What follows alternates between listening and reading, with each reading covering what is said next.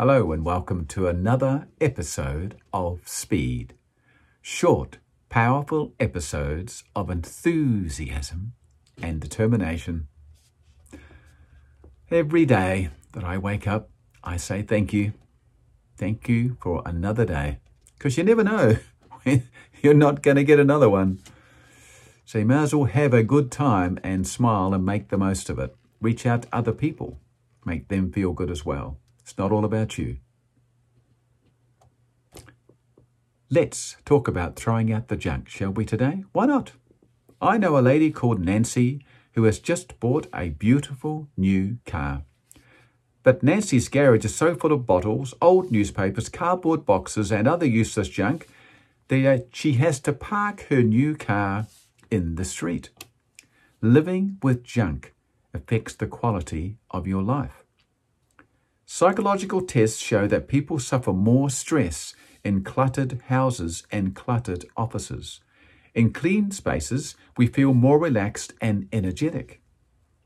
This must be one reason why people love to go camping. It's such a relief to wake up in the morning and not be surrounded by piles of old clothes and magazines and souvenirs from the last 21 family vacations.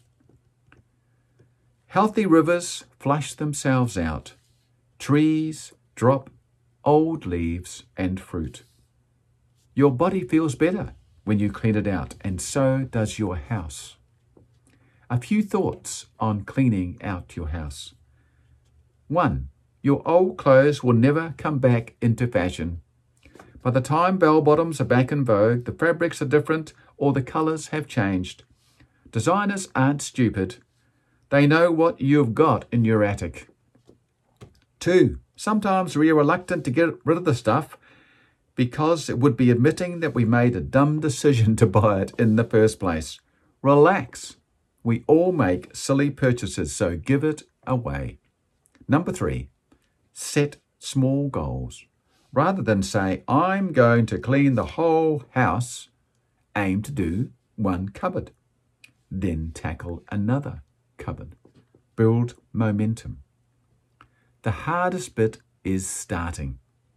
Once you've started, it's actually quite fun. Your life is an energy system. When you throw out things, you create a vacuum and you get things moving. Notice how often new things come along to replace what you no longer need and gave away. It's so true, isn't it?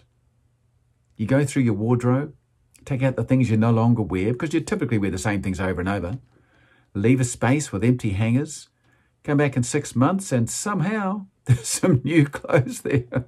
somehow that vacuum got filled, and you're enjoying the new clothes more and the freedom in the house. I trust you enjoyed this. I appreciate you listening. Have a fabulous day. Bye bye.